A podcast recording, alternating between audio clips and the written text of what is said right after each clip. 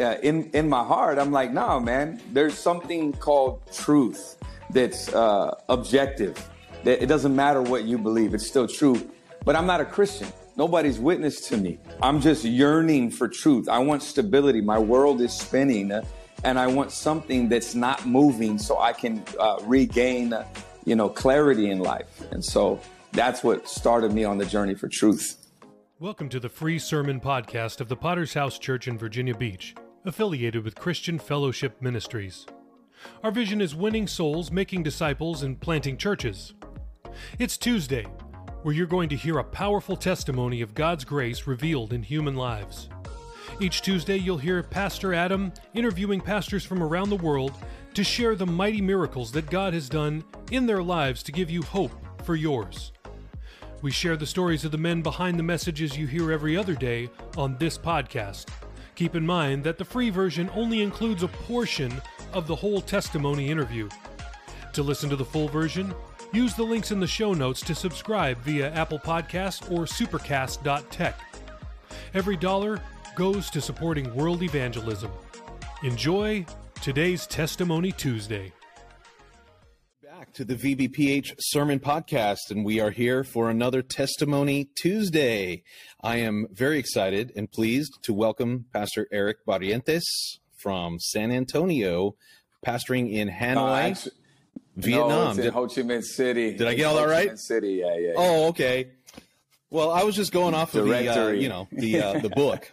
I never updated it. So that, I guess that that was my Yeah, first yeah. mistake. I don't want people to find me out here. So okay, so right, okay, so Ho Chi Minh City, and how long have you guys four been there? years. It's actually four years, one month. We got here February 2019. Yeah. February 2019. So all the way through the COVID insanity, you guys have been there. And it was a lot different over here because they locked us in our apartments and we couldn't leave.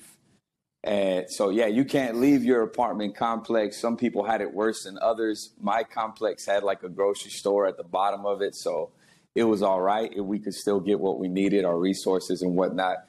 And then you had uh, you had armored vehicles like tanks, small tanks, you know, uh, going through the streets with the idea, with uh, uh, two ideas. One is a silent idea. One is like a, a known idea. The the known idea is we're patriotic. Yeah, we're gonna get through this. The other idea is we're not afraid to use this. Right. yeah. Yeah. Well, I suppose communists know how to scare just people, huh? well, uh, let me take the opportunity to welcome you and thank you for coming on the show. Mm. We appreciate your time. Um, it is uh, uh, 8:57 p.m. here on the East Coast, which means it's 8:57 a.m. over there in Vietnam. So, thank you for making the time after a morning prayer meeting on a Friday morning for us. We do appreciate it That's very where we're off right now. So it's 7:50 right now. That's Oh, that's why the timing's Well, a little so- off. Okay, I got it. Ah, So- you, you know why? Because there was right, a time yeah. change. So we planned. Oh No, man, no- I'm sorry. No worries, no worries. It's all good. It's so all my bad. But uh, anyway, thank you so much for for being up bright and early for us and uh, taking the time to to do an interview. And so, um, well, h- how long have you been a, a listener to the podcast? Uh, just recently. Yeah, just recently. Okay. Okay. And um, so yeah, we we uh, actually I made contact with uh, Pastor TJ Horta, who's also in Vietnam. yeah, he's was. here. He's here in Da Nang. He's Yeah, halfway up Vietnam. Okay. Okay. So yeah, I've got him on the schedule also. So we're gonna have uh we're gonna have Vietnam Sweet. month on the Yeah. podcast here. And you got Rudy right here. That's right. It's good stuff. Yeah, man. that's it. That so he's he's watching Yeah. live and and by the way, for those who are watching live on Riverside on this platform here, you can uh, put in questions if you want to. You can submit your question if there's something that I missed, uh, or you want to you want to tell a story on Pastor Eric here that he doesn't want to tell. That would be a great Mm. opportunity. So Bring it. so, Pastor Eric, first of all, why don't you give us the uh, the conference style report? Give us the three to four minutes of uh, where you're from and your wife and uh, where uh, what God's doing right, there. cool. Uh, so I am from San Antonio, born and raised. Uh, my wife's from San Antonio. Uh, we have three kids. I have an 18 year old, a 14 year old, and one who just turned 11 this week. Uh, two boys and a girl. My girl is in the middle. And uh, we have been here in Saigon for four years.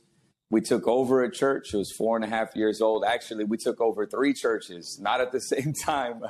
we took over one in Florida, then we took over one in Houston. Now we took this one over in Saigon, and uh, God is helping us. Uh, we have we have a very good momentum. We just got out of a rally with Pastor Ruby, and uh, we had people come down from all over Vietnam, from Hanoi, from Da Nang. Uh, a lot of people gathered, probably about 140 people uh, for the rally. Uh, supposed supposed to be underground but have no spirit of fear, have dominion. Everybody is excited and uh, stirred up for what God's doing. We have one baby church out. They're in District 4. Uh, he's been there since uh, August. He took over a church uh, from Stuart and Michelle Palacio. And then, uh, yeah, man, we're having a blast. We're living the dream. That's the way Jason Garcia would put it. Yeah. Yeah, That's man. it, man. That's it. Praise God. Well, I'm I'm going to ask you a bunch of questions because I want to know all about Vietnam. But uh, before we get to that, I would love to hear. You know, th- this is uh, this podcast. We get to do the deep dive into the uh, story of where you came from and how you got saved. So, um, yeah, where did you grow up? You said you, you're from originally from yeah, San Antonio. San Antonio, uh, all around San Antonio, the west side, the east side, the south side, and then eventually landed in the north side, uh, which are a lot of hoods basically. And so, uh, yeah, I grew up over there near uh, Zarzamora and Winnipeg. It's one of the south side hoods. And uh, that's where I spent the majority of my time. Uh, yeah. And so, uh, what, what, what was your family life like? Uh, so my uh, my father and mother they uh, they uh, never officially got married. It was more like a uh, a military adding a dependent issue. So my father was in the military, and uh, somehow or another he worked it out to where my mother got added on to one of the dependents, uh, but never went through like a ceremony. Never had like an actual wedding day, and that was like my upbringing. Um, it was in that was on the east side. That was for like the first five years of my life, and uh, that was rough. It was a rough environment. I have older brothers uh, that are uh, yeah half brothers, and uh, uh, we'd get into trouble outside. We'd have a lot of fun there playing basketball with the neighbors across the street, but uh, there was a lot of like arguing between my parents, whatnot, and so a little rough upbringing. Yeah. Okay. So, um, so that that roughness that you described, did you get into a lot of fights? Yeah, I got into a lot of fights, uh, but not not early on. Uh, I, uh, maybe around seven or eight years old, uh, I got into a few. Uh, uh, when I moved, I moved schools and I moved sides of town. A lot of people didn't know me, and uh, I remember there was quite a few people that were trying to see what I was made of. And uh, I wasn't afraid at a young age. I remember uh, we used to run around the school. It was one of those the uh, physical education uh, things, and so we we take laps around the fields and whatnot. And uh, a group of, of guys were were trying to you know intimidate me. And I remember being young, man, little kid, but still something inside of me said, "Nah, I'm not running. What's up?" And so uh, that's the way that's the way it was. I had my older brothers; they would rough me up a little bit as well. So. So you were the youngest of the family, or I'm, one of the? I'm like the middle man. So uh, there's a lot of half brothers and sisters. Uh, I don't I don't even know the order. Is that's how chaotic it is. Like as far as uh, who's mm. involved, who's not, on what day somebody's uh, uh, included in the mix and not, and so yeah. So yeah, was it uh, was it an un- unstructured environment? Like uh, like did you have trouble getting getting used to things because of the lack of family structure? Yeah, for sure, for sure, absolutely. Yeah, I remember. I, let me give you a couple stories. I remember uh, being uh, I don't I don't even remember the age, very very young, and I was outside in the front yard on the east side. This is Pecan Valley and Sargent Street, and we used to play basketball at night with our neighbors. There were a couple other boys in the front, and uh, and hoop with them. And then one day, my older brother, the oldest, uh, we're outside in the front, and he's cussing. He must have been maybe about 14 years old, 13 years old, right around there. And uh, I'm I'm a young man myself, and I'm st- I started cussing with him. And then uh, uh, that day, my father comes home, and the neighbors tell "Hey, your boys are outside cussing." My father w- uh, was a Marine for 22 years and so uh, he was a Marine during that time, and he let me know. He, took, he had one of those old school cowboy belts with a big old eagle buckle on the front from uh, San Antonio, Texas. And so, uh, yeah, that day uh, we we had a uh, we had a reckoning. yeah. It must have left an impression yeah, on, on you. my rear end. It sure did. yeah, man. Well, you, you, remember? Did did it actually? Um, I mean, did you did you need that? Did you look nah, back on it? it was okay to cuss back then. With, uh, no, just kidding. Yeah, I needed that for sure. It was, but yeah. just to show how chaotic the situation was. Uh, yeah, one of the ways that my father would discipline was pretty interesting. Uh, he had the uh, combat boots, and so we would we would kneel down. He would make me kneel down and then hold the combat boots straight out in front of me and just hold them straight. And uh, I guess uh, uh, he had some flashbacks from Vietnam. Not sure. Yeah. Wow. oh, so you were holding the boots kneeling straight down out until yeah, your arms couldn't. Down. Oh, Oh, yeah. man. Young age, young man doing that. Well, that must have put some toughness in you, I suppose. No wonder you didn't back down when You the know, a bullies came. Yeah. So, um, besides uh, besides the trouble in uh, getting into some scuffles, did did you uh, find yourself um, getting into any other kind of trouble as a kid? Um, yeah, not really. Not too much. Oh, so you were trying to keep your nose pretty Yeah, I didn't like to get caught. Ah, Yeah. okay. So the Yeah. sneaky one. Yeah. You did? Did you do all right in Yeah, school? I did all right. Uh, one of the things uh, I never, I never really applied myself. So I'd go to school and uh, I'd be there. I'd have fun. Uh, interesting fact: my name Eric is uh, from a fifth grade, a fifth grade classmate of my mother's. He was he was a class clown, and so I've been cursed. And so I like to make people laugh. It's what I do. Uh, and uh, that's what I would do in school. I'd make people laugh. I'd make the teacher laugh. It would go well for a while, but then after a while, I, you got to calm down, and I, and I wouldn't. So I'd get in a little bit of trouble. Uh, never really uh, uh, did my homework. I would always just do the work that was in the class, and then I'd take the test. And I did well enough in order just to keep passing. Yeah. Yeah. Okay. So uh, let's talk about your spiritual history. Did did your family ever expose you to any kind of religion or yeah, church I life? remember going to Catholic church when I was really, really young, and I'm talking about once or twice, man. Uh, another time, I, I went to Cornerstone, big, uh, like a small mega church there in San Antonio with John Hagee. I remember going over there when I was really, really little in a maroon Cadillac, and uh, I remember one time I was there in church. I started getting really nauseated and not knowing what was going on. Uh, I thought me and church didn't get along. And so uh, I remember I got really sick in Cornerstone, and my father, he, uh, this is how little I was. He puts me upside down, uh, and he has my, my, my head facing up, and uh, I'm getting ready to throw up. So he's taking me, he's running me to the restroom. And I remember he barely made it in there. I started throwing up in the in the toilet. And so at a young age, I thought, man, me and church, we just don't go. Every time we come, I get sick. Only years later to find out that the perfume that my mother wore, I hated it. it, it, it just got me sick, you know? And so, yeah, but few times went to church, not, not uh, very much. Yeah. Okay.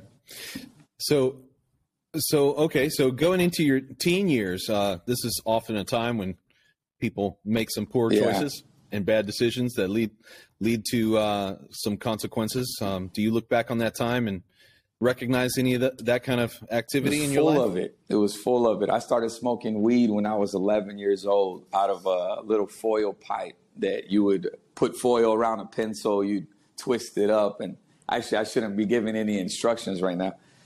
but, anyways, at 11 years old, at the bus stop, uh, one of my neighbors, uh, she smoked weed with my sister, and then I ended up smoking as well. And so, all the way through my teenage years was a little bit of drugs here and there until it started getting serious towards the, the end of my teenage years.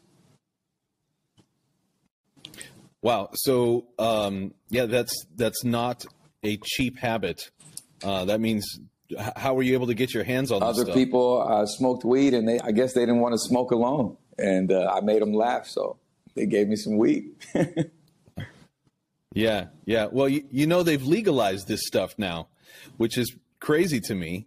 Um, but can can you talk about how you know, like, how do you think that it affected you when you as you were growing up? weed how did it affect me i think uh, you know what honestly uh, because i didn't have like a fantastic relationship with my father i had a level of insecurities and uh, when i started smoking weed yeah it would make me feel good it would be like living some uh, crazy dream for a, a few hours you know uh, but it also uh, intensified the insecurities the paranoia and so uh, it wasn't a, a really good mix. And then there's that uh, peer pressure desire right around the same age, and so it it ended up pushing me deeper. It definitely was a gateway drug. Yeah. Okay, well, describe where it took you next. So, 11 years old, smoking weed. Uh, I didn't smoke all the time, smoked a few times. And then uh, about a couple ye- years later, then I started smoking weed a lot with, with uh, some other guys. And uh, one time, uh, the weed that we got, I was laced with something. I, I never figured out what it was laced with. And I got on a, we- a weird trip, uh, started climbing a tree, and, and the guys are, are chasing me. It was, it was weird. Uh, and then uh, started drinking, uh, started drinking beer uh, and alcohol, MD 2020s, and getting wasted at in a, at a young age. You're looking at like maybe 13, 14 years old. And then Mike's hard, Mike's hard lemonades and Smirnoffs. You know that stuff's like candy for a kid. Then it has a, the punch of alcohol in it, and so yeah, that was for like the next few years and it was really uh, just weed and beer and alcohol. Then uh, uh, later on, I remember I forgot who it was, but somebody had they had introduced me to meth, and it looked harmless because uh, they had it on some foil and uh, they lit it up. It turned into some vapor, and all you did was uh, inhale it. And so I remember I did that a few times, but that was it. And then uh, I, I moved on from that. Yeah. And then uh, during high school, uh, hung out with uh, some some uh, cholos there in San Antonio, and uh, a bunch of different people, people who just like to get wasted. And so that's what I would do. In in high school, I met my son's mother, my oldest son's mother, and uh, she ended up getting pregnant towards the end of high school. My last year, my senior year, she's pregnant. I have to break the news to my family, and so I let them know. I thought I was gonna get killed, you know, skinned alive, tarred, tarred and feathered. Uh, but uh, my mother was really understanding and patient with me, although it still was a wake up call. It was time to take responsibility. And so uh, uh, I, I was, uh, I had the fear that I wasn't going to graduate high school. So then, right at the end, I started applying myself and, and pulled it out, graduated high school. And I remember right after I graduated, I had the idea, okay, I, am going to do this right. Uh, I'm going to do my best to raise my son. I'm going to be responsible. I'm going to take care of this, even though like this isn't the perfect way to establish something, uh, family. I'm going to do my best. And so I, I told myself, uh, without anybody uh, giving me advice or, or trying to help me, I'm going to quit smoking weed. I'm not going to be doing that. I'm not going to waste my life. I'm not going to turn into some loser. And so I did for a little while. And I, I remember during that time, that I was like, man, I can't celebrate with nobody that I've, you know, not smoked weed for a long time because nobody knew. I, I was pretty uh, uh, good mm. at being sneaky and so and hiding it. And so, uh, yeah, then I started working. I, uh, I'm, I'm kind of jumping around. Uh, during during during high school, okay. I was a, I was a skater. I was a baller. I, I love to play basketball. I love to skate, and uh, I got pretty good at it I could have been an amateur if I would have focused on it, but I didn't want to get injured and I couldn't go to work. I, I really wanted to take care of my boy. And so uh, I quit skating. And then I started working uh, mm. Uh, 58 hours a week uh, building frac sanders. Frac sanders are those huge 18 wheelers. They have four compartments on the side of the 18 wheeler with a uh, hydraulics uh, conveyor belt running through the middle, and it just moves material. You take it to oil fields and whatnot. And so I did that for about 11, uh, 11 months. And then uh, during that time, during uh, one of those lunch breaks, I had a, uh, a friend who would pick me up from my house, take me to work, and then drop me off in the evening after work. This guy really helped me out. And one day, he uh, passed me a, a, CD case, one of those old school, you know, you don't you don't hear about those or see those anymore. But uh, he passed me a CD case, and on top of it, there was a line of Coke. And so uh, uh this is during lunch. Uh, I feel a little bit of the pressure. I mean, this guy's helping me out, and so uh, I, I said, okay. Did a line of Coke, went back to work, paranoid, super super paranoid uh, I'm walking around like, okay, everybody knows I'm coked up right now. My eyes are bugging. Uh, I'm breathing all funny, going, you know, and uh, smoking cigarette after cigarette, and uh, uh, that, and then I got away with it. And when once I got away with it, mm. then I was like, oh, I can handle this. I could do this, and so I started doing cocaine a lot. Yeah. Yeah. Wow. Wow. Well, what I was gonna comment on, which is interesting to me, is how the how the arrival of your son into the mix uh, added responsibility to your life, which was actually a good absolutely. Thing. Um, it, it at least you know gave you that pressure to begin applying yourself, and I think this is something that a lot of young men don't really realize is that they need responsibility. And I'm not advocating that they go out and get a girl pregnant. But what yeah, I'm no, saying is that don't you know, want to do that. yeah, uh, yeah. I mean, uh, unless you're married to her. But uh, the the idea is that when you have that responsibility, that is actually a refining tool that God uses to to change us. And I, I look at young men these days that, you know, they're sitting on their rear end till they're 25, 27 and uh, you know not getting serious about life i feel bad for them man they need some they need some pressure in life because this is how you you become a yeah. man right every decade sets up the next decade and there's a book called how to ruin your life by 30 by steve farrar i definitely recommend young people reading that book and it's uh, one of the first things it says is ignore cause and effect ignore responsibility i think jordan peterson the reason why he's hitting well with so many people is because he hones in on responsibility. If you will take up responsibility, it'll add meaning to your life and you'll begin to feel good about who you are. Yeah. Mm. Yeah, that's really good. So, well, you you were on the right track for a minute there, trying to do right for your son, and uh, that line of coke changed yeah, changed it things. Sure, it sure did. So, uh, what did that what did that I went lead into to? A, a uh, another level, another stage of partying and uh, doing coke I started, uh, uh, I got really addicted to cocaine. I loved being filled with uh, cocaine. Your senses are, are, super alert. I'm not sure exactly what chemicals are released in your brain, uh, but you're able to move uh, very, very fast paced, process things very quickly. And so it got very addicting. And then uh, after cocaine, it, it, it was good for a while, but then it started leveling out. Uh, I wasn't getting that same high. So then I went to the next thing, which was uh, either crank or crack, something similar to that. And then uh, did that for a few times, and then somehow or another, uh, crystal meth got in the mix. When crystal meth got in the mix, that's where everything started speeding up very, very quickly. Um, uh, things started to fall apart real quick. I started staying up for days on on end without any sleep, uh, no problem. How old I was, were you? Uh, 18. I was 18 years old. You know what they call Wow. uh, uh, smoking crystal meth? They call it chasing the dragon. Sinners call it Hmm. that. It's exactly what it is. Uh, Why? I don't know why they call it. Maybe uh, maybe when uh, well, one of the first ways I did it, they had it on foil, burn the bottom of, of the foil, and then it steams up. And maybe I guess the smoke looks like a dragon, and you chase it, and you're inhaling it. You know, you're you're taking it in your system, and that's how you you get high. Well, I know that this is one of the most destructive drugs that people can take. What what did this begin to do in, in you? Uh, it gave me a lot of energy. Uh, it made me.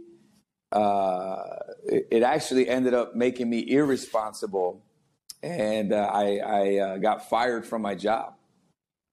I got fired from that first job that I was at for 11 months.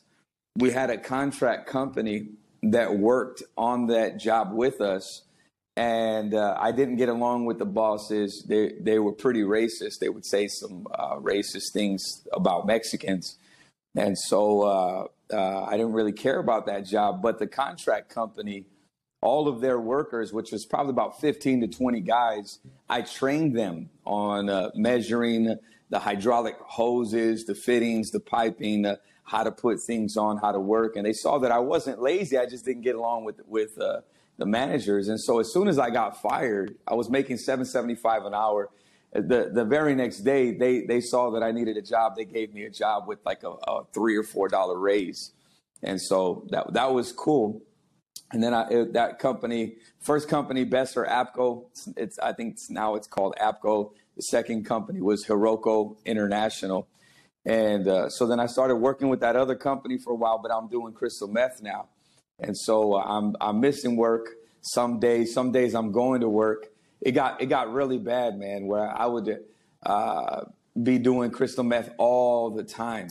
I, there's a, a regular household light bulbs that uh, I learned how to take apart just to use it as a pipe. You take off that black part on the top, to peel off the fo- the uh, metal around the bulb, uh, and this is how bad it was. This this is where I was. Uh, I, I would put a straw in there, put the meth in there, be driving down the highway on 410 with my knee holding the light bulb with one hand, holding the lighter with the other hand, straw in my mouth, driving, going maybe 75 miles an hour down the highway, smoking meth. Like I, it was bad. and then uh, ended up losing that job. And uh, then uh, that was right around Christmas.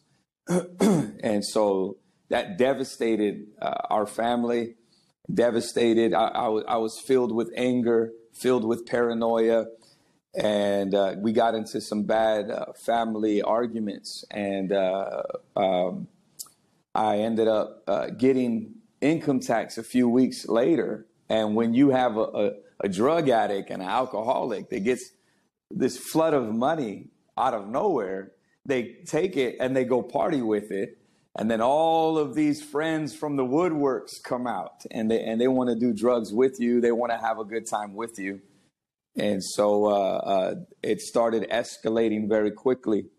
Yep, On I'm here. January seventh, uh, that's the day that that uh, I ended up separating from my son's mother, and uh, uh, I remember after that I still had quite a few uh, bit of money, and so we would party. And I had my brother living with me at the time. I had uh, uh, guys from high school that I still sometimes would skate with, not very serious, but just go have a good time with. I had them coming over. Uh, we started battle rapping. Uh, we, I, I introduced them to meth. Uh, And uh, one time we stayed up a whole week straight, or I did. And, and, some of the guys, they didn't, but I did.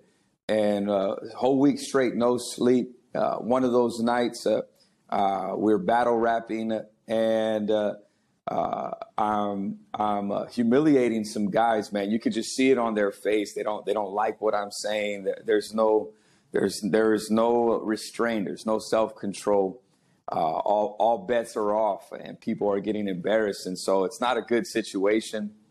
Uh, we get into some arguments, whatnot.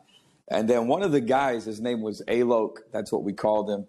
Uh, he was working on an instrumental on the laptop. And um, I told him, hey, slow down the melody because I'm from Texas. I like Houston rap, I like slow beats. And so uh, he started to slow it down and then he changed it. And I said, man, it sounded good. Why'd you change it? And he like just completely ignored me. I'm like, man, this guy's stubborn. And so I grabbed a piece of paper and I started asking these guys questions. We stayed up the whole night on drugs that night. And so I asked this guy some questions and uh, I'm asking him, when is somebody going to listen? And they, their response to me, this guy's response, someone's not going to learn unless they're ready to learn. And so my goal of asking them questions is I'm going to write down their words, their answers, and I'm going to put it in their face and I'm going to say, look, man, this is you. You're stubborn. And so mm. what ended up happening is I kept asking them questions. I actually still have these papers. It was two papers. Uh, and and uh, on these these answers that they're giving me, they're being very honest. And so when you're a battle rapper or when you're a rapper, uh, you got to keep it real because if you don't keep it real, you're going to get caught up and somebody's going to embarrass you. And so these guys are telling the truth. And so I'm writing down uh, some statements about struggles that people go through, the reasons why people won't listen, the reason why people are stubborn. But then out of nowhere, the light bulb goes on, and I see that this paper is nothing but truth. And so I start asking myself, where's this truth coming from? And so uh, uh, during that time, uh, I had a lot of confusion. I had a lot of frustration, a lot of arguments uh, with uh, my oldest son's mother, and a lot of lies were going on. Uh, people were doing things behind my back. I, I, couldn't prove it. I just had that uh, instinct, right? That sense. And so uh, here I am, frustrated, confused. My life is kind of falling apart. And so I start looking for the truth. And um, uh, I started asking people like, "Hey, man, what's up with this truth? What do you think about this? The fact that it's all truth?" And people weren't really getting it. And then a little bit after that, I remember I went to my mother's house. I, I met my sister. I wasn't in good terms with them because I was on drugs. I didn't want them to see me like that, so I, I kept some distance. And um, I remember talking to my sister. I said, "Hey, what do you think about this? All the all this truth on this uh, paper?"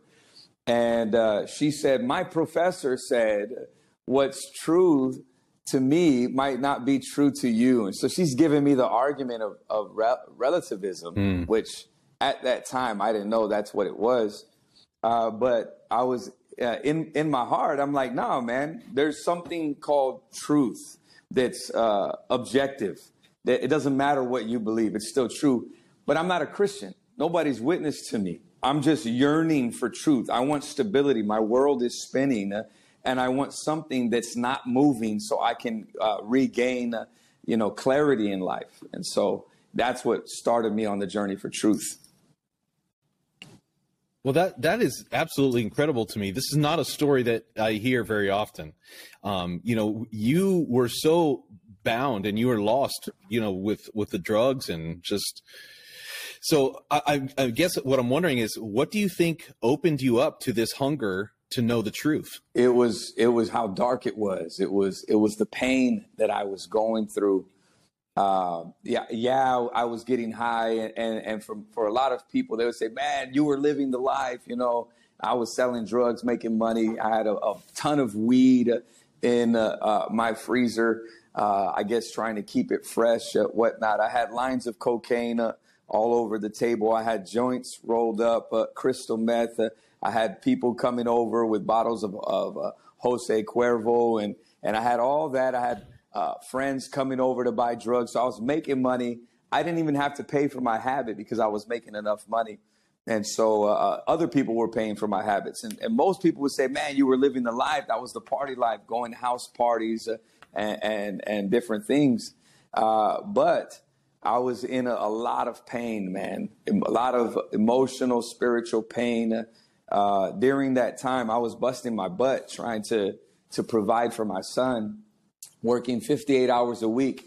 And uh, I got I got really good on that job. That that company they ended up sending me to Lafayette, Louisiana, to go fix a, a, a conveyor belt on the forge on a I forgot what it's called a barge a barge over there and then they sent me to North Texas. And so all that's going on, and I'm busting my butt. But my son's mother, I think she went outside of the marriage. To this day, I don't have proof about it.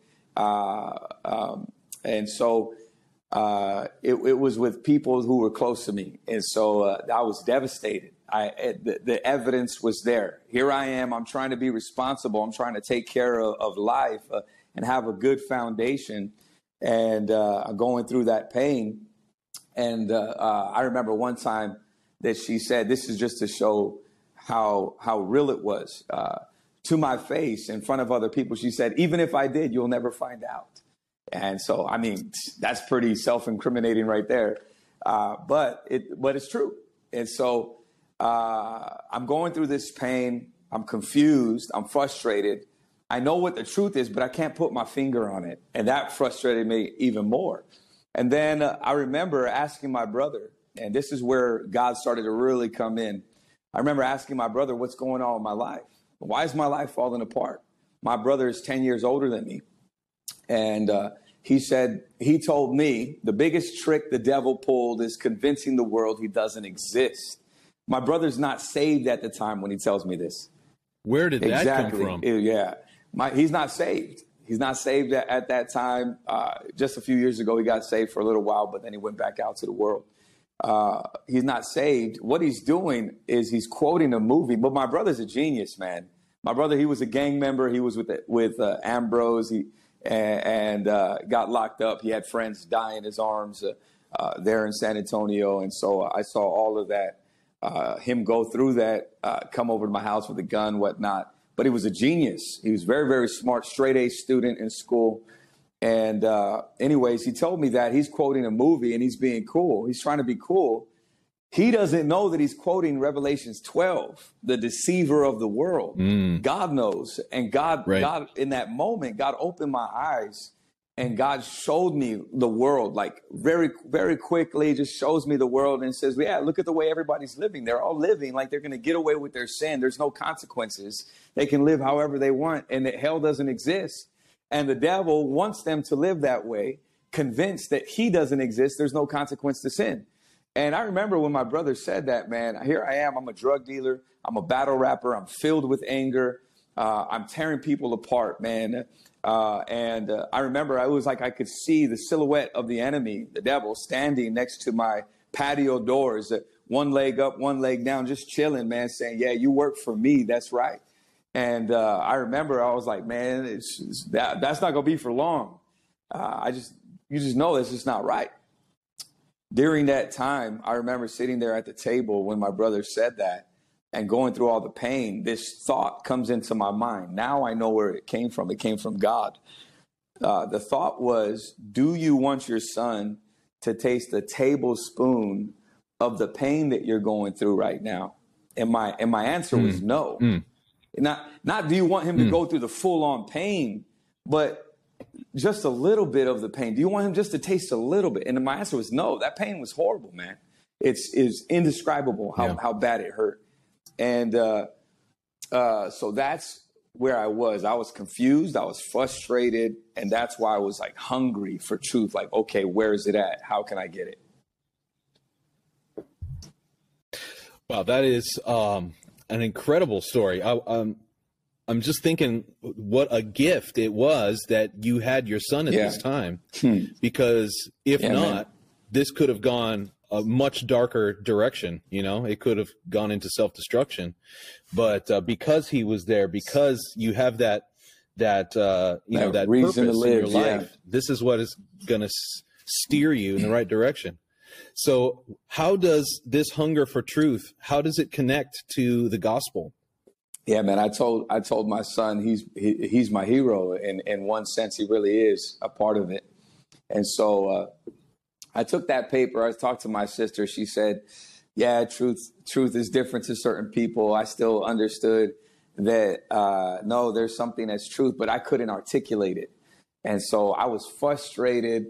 Uh, I was in, I was I was in tears, man. This is how desperate I was for truth. In that conversation, I was in tears. I left my mother's house and I'm headed back to my apartment. And when I'm driving back to my apartment, uh, my, my mother lives on Hunt, or she lived on Hunt Lane at that time. And there's this little trailer home church there. It's a Methodist Spanish church. And so on the side of the church, there's a white cross. And uh, I take a, I had an old school slide phone, and I take a picture of the cross. Uh, and then I look at the picture on my phone. It's tiny, tiny screen, man and uh, it's a little white dot on the on the phone. And so I drive, I, I turn around, I go to the, to the church because I want to get this picture. I like photography, I like art ever since I was young.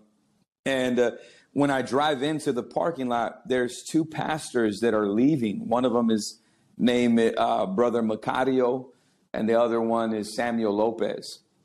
And uh, I drive into the parking lot, and I get a better picture of the cross, which, by the way, man, that I wish I can get my hands on that picture. It was a supernatural picture. It looked crazy. It was like a lit up cross. It was a dark night, and the cross was just like coming at you. And uh, then those guys, they come up to me. You, you gotta, you gotta uh, remember, I look like a mess.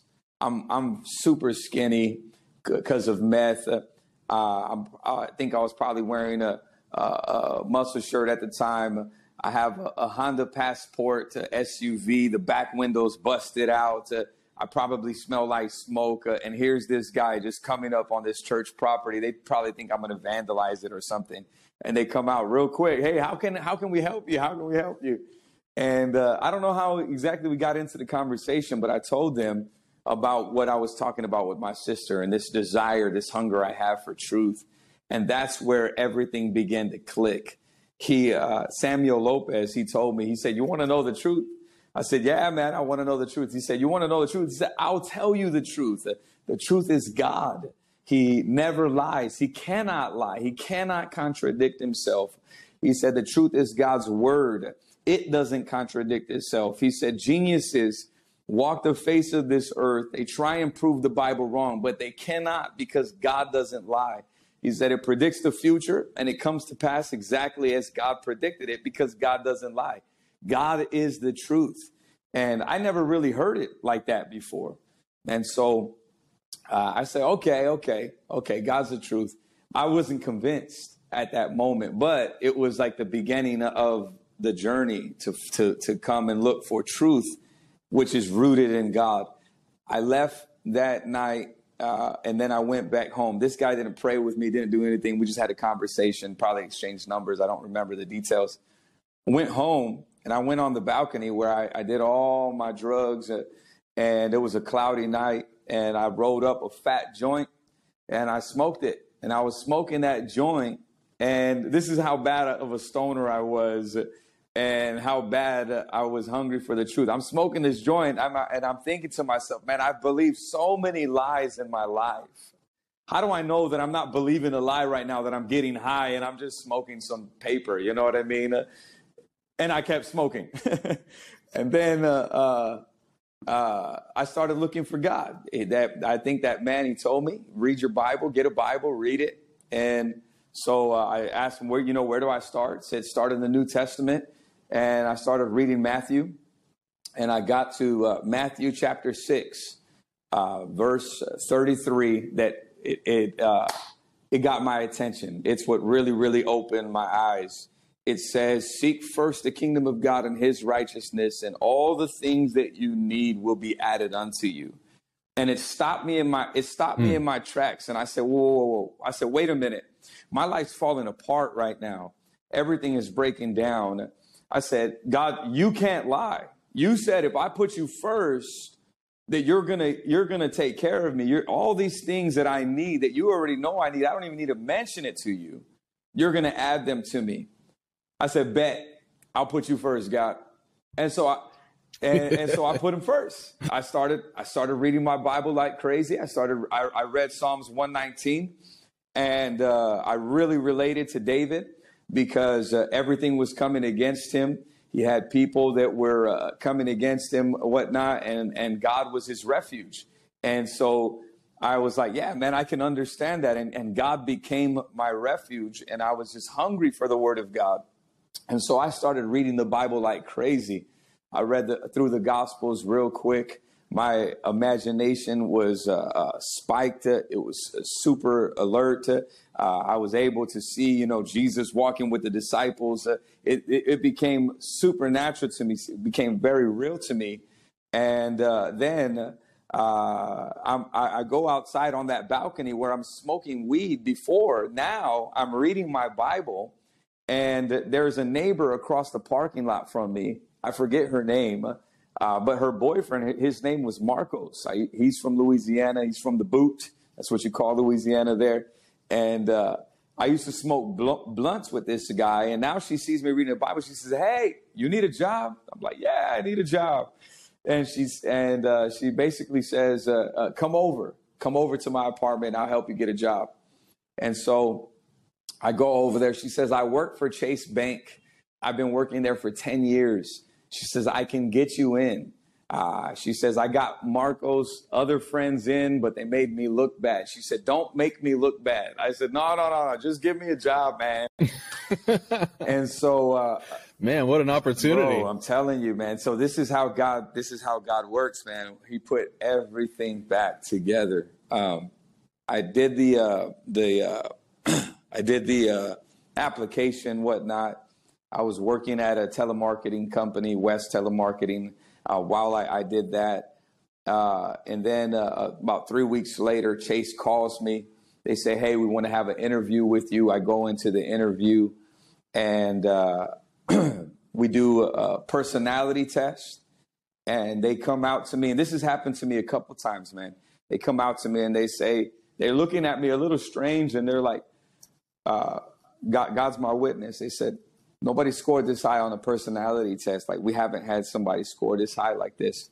And so uh, I didn't know until later. God changed my mind, man. I'm thinking different. I'm thinking right. And so there's a favor there. And so I, we go into the interview. I do a role play with her about uh, customer service, taking care of people's problems with their bank account.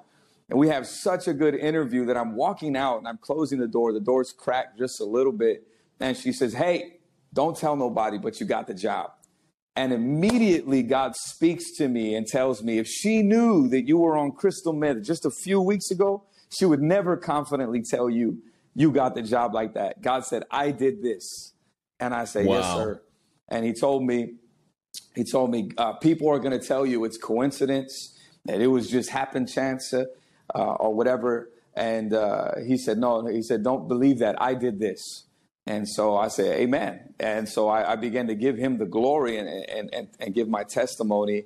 And uh, I'm, now I'm hungry, man. I'm hungry for the truth. I remember I went there to the uh, uh, training class there at Chase, and we have a lot of people there, and uh, I'm witnessing to them. And it's not like I'm forced to witness to, bro, it's just overflowing. And I'm witnessing to them to the whole training class at the same time uh, uh, and uh, it's getting convicting. And what was amazing is they never really came against me. They knew that they couldn't because it was supernatural. It's like Jesus was sitting right there with me, and uh, nobody had the audacity to try and come against it or fight it because it was Holy Ghost, man. And um, I remember one of the ladies there i had i had a 1990 passport. It was broken down. I put it in the mechanic shop. I gave them about $2000 i got it out. It had a over uh, what is it? A blown head gasket. And so yeah those are really difficult to fix. And so i got it out. It still wasn't fixed. So this lady in my training class at chase she ended up giving me a ride to my apartment. And so here's this uh, you know skinny uh, ex drug addict. You could tell I'm still raw, man. My hair is incredibly short.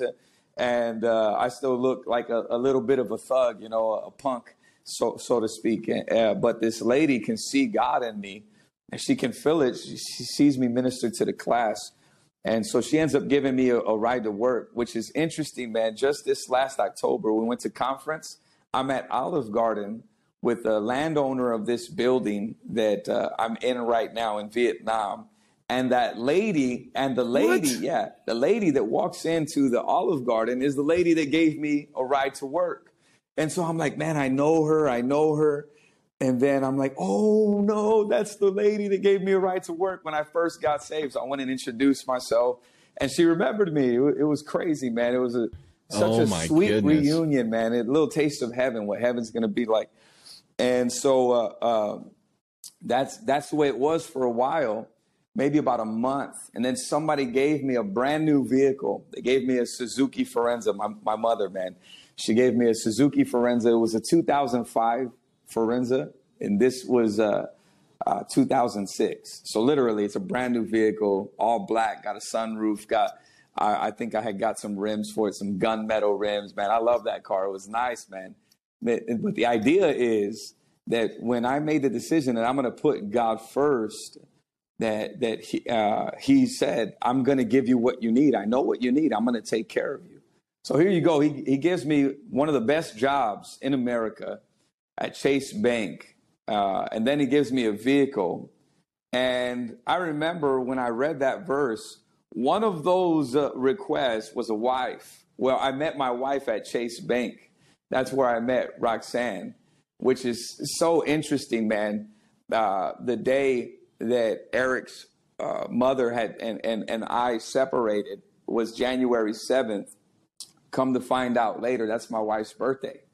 And so I don't know how all that is connected. I still think it's cool, man. It just shows me that God's involved, man. God knows what's going on. Wow. And so, uh, yeah, that was that. And then during that season, uh, right before I had went to Chase. I had a $900 balance with my apartments. They were going to evict me. They gave me the three day notice already. And then I went into the office and there's just this favor on my life. And I tell the management office, you know, what's going on in my life, whatnot. I'm, and I, I got saved. I'm turning things around, whatnot. And they told me, they said, don't worry about the $900 balance. Just give us $100 and you're fine. It's okay. So what? Apartments don't do that, man. They will evict you real quick. And so, uh, and again, all that was is God, and God is in the background watching this happen and communicating to me. You, you keep me first. I'm going to take care of you. And at that point, after those three big blessings, because I didn't know my wife was part of the blessing until later on.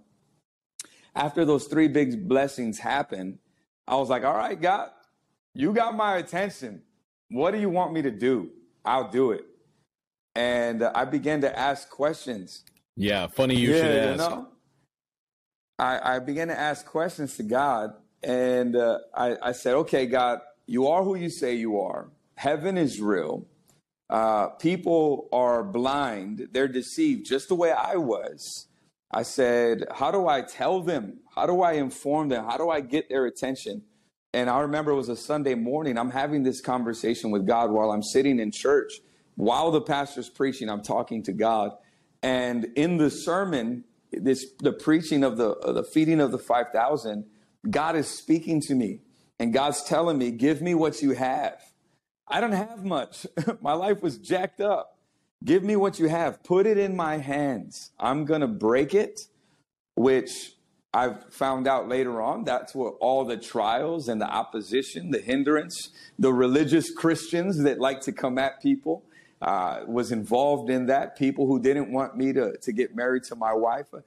God said, I'm going to break it. You're going to be going through some trials, but then I'm going to bless it and then I'm going to multiply it and I'm going to meet the need of the 5,000. And the idea is that He's going to reach the world or the multitudes through my life when I surrendered to Him. So I said, All right. And I remember in that sermon, uh, God's my witness. Uh, I saw a line, man, because I, my desire was for the world. I saw a line go from the from North America, United States, all the way over towards the top of Asia. And it was a line going like this. I saw this in my mind. And I'm like, yeah, amen. Let's reach the world. I, I don't know that I'm going to be in Vietnam about uh, 14 years later. God knows. And, uh, but the idea is I, am I'm, I'm just going to put him first.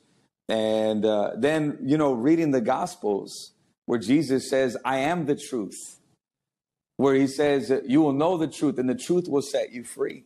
And it's exactly what happened to me, man. So I fell in love with the truth, even, and, and I learned to stay in love with the truth, meaning when I'm wrong, I have to tell the truth. I have to look myself in the mirror and say, you know what, you're wrong. Because I know as soon as I get away from the truth, I'm going back to that chaos. And I don't want to go back there. And so, yeah. Right. Man, well, so what's interesting to me is that it sounds like this journey was, well, you tell me, was was there was there any other like um, any anybody like instructing you? But it, it, from what you described, it was kind of like you experiencing God, reading the Bible, and uh, and not a whole lot of other instruction around. Is is that that's the case. the case? That is that is absolutely the case. I told people the vision as soon as I got that that vision and, and, and I heard God. I have that paper too. I wrote down in the sermon, February 26, 2006, the day I surrendered completely to God and and the calling, the feeding, the fight. I have that paper as well. I told that I told that church wow. was an all Spanish Methodist speaking church. I told them that. Um, about the vision. And they looked at me like, oh, that's nice. You know, that's, that's cute, you know, kind of deal. And I'm like, yeah. And I'm like, well, yeah. Pat you on like, the head. What the heck? Like, this is, this is God, man. Like God wants us to reach the world. We can do this. It's so real to me.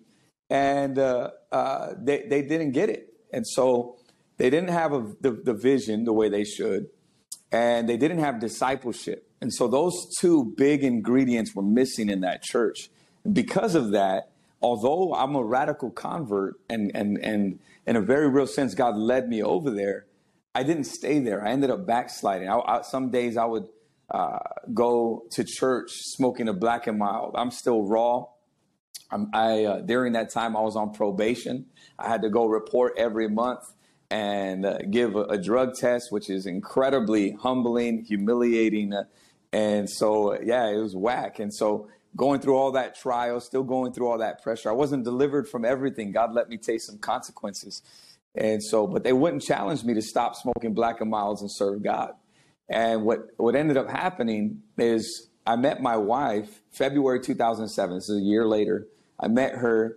I'm still reading my Bible. I'm still hungry from God. I don't want to go back to the chaos, but I don't know how to be discipled. I don't know how to fulfill that vision. And so I'm reading my Bible. Uh, we would go to bars. There's a, a bar over there, it used to be there called Legends Sports Bar. And I'd go there. I'd be reading my Bible. My, my wife thought, at the time, she thought, who's this nut who walks around at Chase Bank with his Bible? Plus, looking like a thug, you know, really, really short hair with the edge up, you know, like who's this guy? And so I went to those bars at the same time with her, and I remember witnessing to the waitress or the, the yeah the waitress, and it gets Holy Ghost, man. She starts to get convicted. Uh, and then out of nowhere, she stops me and she says, Hey, hey, wait a minute. So why are you here? And I remember when she said that, man, this deep conviction just fell on me. And I was like, ugh, just felt bad, man. And still reading my Bible. And I remember one time I went to her, her house and her mother, her father, her brother, and her sister, they're there and they see me reading my Bible on their kitchen table and they start asking me questions, and God shows up. And uh, you can feel the presence of God. You can feel peace. You can feel that there's hope, that God has direction for all of our lives. And so her sister, uh, who, by the way, is homosexual, they're still homosexual to this day, her sister and her brother. And I, I love them like crazy, man. They're family to me. And so uh, her sister asked, Why don't we go to church? And I, why don't we go to church? And then her dad said, yeah, I heard about the door. Well, I had heard about the door too a few months back, maybe about a, a year before. Uh, and uh, my mother had went to the door to Pastor Ruby's church because her coworker had uh, hit her son pass away, Alec, Alec uh, Lechuga. And so uh, uh, she went to the funeral. And I remember when she went to the funeral, she came home and she's weeping and she's like, Mijo, I love you. Keep serving God. And she, because the guy was around my age. And so she had told me, man, she told me that's a that's mm. a really nice church. And I remember I'm radically saved and I'm I'm listening to her say that's a really nice church. I was like, okay, there must be some some substance there in order for her to say that because she wasn't going to church at the time. And so I filed it away. And then that day that my father-in-law says, I heard about the door. I said, Oh yeah, I heard about it too. So we started going October 2007 and never stopped going. And then slowly God began to show me that this is where the vision is that I gave you. And this is where you're going to get jammed. this is where you're going to get discipled. People are going to dig into you. And uh, I remember I was shacking up with my wife. And January 2008, just a few months later, uh, Chris Todd, he was the assistant pastor at the time, he challenged me and he said, uh, separate until you get until y'all get married. And uh, so we did. That lasted two years and eight months. Nobody's counting. That was a long time. And wow. it, it, was because at the age of 18, uh, I had a shotgun wedding. So I was already married. I was previously married. And so uh, I had to go through the divorce. And at that time, God had already spoken to me uh, very clearly I tried to do due diligence. I tried to to invest in that relationship and, and, and take care of that. And uh, there came a point where uh, my uh, oldest son's mother said to me, I don't believe in one God. I believe in many gods. And when she told me that, it was like God in the next sentence said, If you stay with her, you will not serve me. And so I, and so I started to have this peace like, okay, it's okay if I move on. I'm not going to be damned and go to hell. God is, and and that's where at, during the same time somebody showed me First Corinthians chapter seven, and where it says God has called us to peace. If the unbelieving one leaves, let them leave. Do not chase after them, uh, or else you're you're basically going to damn your own soul as well. And so God gave me some peace to move on.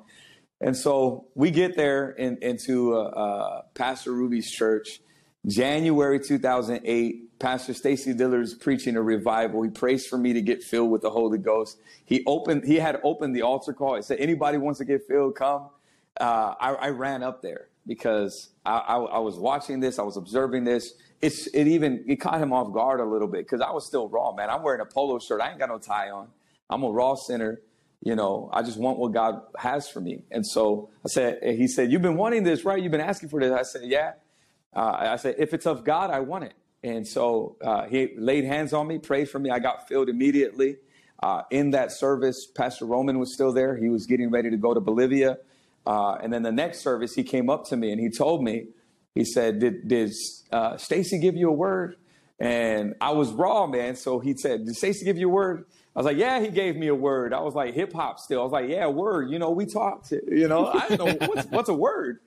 And so it caught him right. off guard. And he was like, shook his head. He was like, Yeah, anyways, God gave me a word for you. You're going to get sent out quick. There's going to be people who are going to work against you. They're going to fight against it. They're not going to like it. He said, You need to stay around Christians who take their walk with God serious. This was January 2008. I've only been in the church for two, for like two months, two and a half months. And uh, he gives me that word. And what is sent out? Like, you know what I mean? I'm still a new convert. And so right. I catch on and I'm like, okay, I get it. I get it. And uh, it, it, happened exactly how we said. We went through a lot of trials, uh, people working against us, people who were saying it's not right for you to move on with Roxanne. You need to go back to uh, whatever. But God already said no. And so uh, people thought like we were sinners or whatever and uh, just fighting against God. Uh, but I started getting discipled. That's where I saw the vision. And after we got married, we were Bible study leader assistants for uh, Gabriel Aguilar and Tiffany. Had a blast with them. And then uh, the next year, we were assistants for um, uh, Hector and Nicole Ortiz, which was such a blessing to be uh, uh, ministering close with him. And then uh, while we were assistants, the second year, uh, random Sunday morning, uh, Pastor Ruby calls me into his office, tells tells me he has an opportunity for me, and says Tampa, Florida has opened up an opportunity. And so uh, uh, I, I uh, he asked me, "Where's your wife?" I said, "She's at home. Our kids are sick." She, he said, "Can anybody go watch your kids?" I was like, "Yeah." Uh, so I called Roxanne. I say, "Hey, Pastor wants to talk to us," and I go and I pick her up, and I she gets in the car, and I'm like, "Yeah, he has the opportunity for us in Tampa," and she says, "Shut up." So, so I said, "Okay." I was like, all right. And so I just drive to church and then we walk into the office. Mind you, I'm in crutches because I blew out my ACL at the time. And so I, we walk into the to the office and uh, uh, pastor goes, "Did you tell her?" And then all of a sudden she starts to say like, oh, "Okay, this is not a joke. This is for real." And uh, we have about 15 minutes. I, I told pastor, "When do we need to get back to you?" He says, "You got 15 minutes. I'm going to announce it right now." And so yeah. Oh my man. gosh. And so we were like, yeah, let's do it. Yeah, okay, we'll, we'll do it. And so uh, we got announced. Uh, we go into the sanctuary and uh, we sit down. Here I am with my crutches on the side, sitting down in the chair. And then uh, Pastor says, Yeah, Chris and Jennifer Todd, uh, they've been ministering there in Tampa for four and a half years. We thank them for their sacrifice, for their investment and now taking over their place, Eric and Roxana. And you can hear the church all as one body go, yeah, bro. They're like, what? bro, it was hilarious. And I'm standing up in crutches. God has a sense of humor. and uh, yeah, man, that's how we got launched out. Wow. What what an incredible testimony. You know what I love about it is your commitment to the truth is what started this journey and it's what can continued you down the road. And uh, you said it, man. Jesus is the truth, and the truth will set you free. But along the way, the truth will no- knock you up a few times. Yeah. It'll it'll beat you beat you down, and it'll yes. hurt you. But if you stick with it, you know the truth will set you free. And that, that's what I'm hearing yeah, from your testimony. Then, uh, a thought on that is because I was hardcore truth, I wasn't very gracious because it was just truth, truth, truth, truth, truth. Truth is not merciful. Truth is you're either of me or you're not. But then God later on, he opened my eyes. He said, he basically said, Eric, full of grace and truth. The word became flesh, dwelt among us, full of grace and truth. It's a both. It's a balance. I said, oh, okay. I'll be patient. I'll be merciful with people. All right. Yeah, that that can be a yeah. difficult uh, balance yeah. to find. But uh, man, I've got I've got some questions about your pastoral ministry, and uh, want to hear about how you eventually made it to Vietnam. Uh, but we're going to say goodbye to our free free listeners, and uh, we're going to jump over to the premium block. If you want to hear the rest of that, go hit that subscribe and uh, you support world evangelism with your premium subscription. We want to encourage you to do that. And we want to say thank you, man, for the uh, incredible testimony. And uh, we want to thank you for listening. If you will give us a, a few moments to take a break, and we'll be right back with part two of this incredible Testimony Tuesday.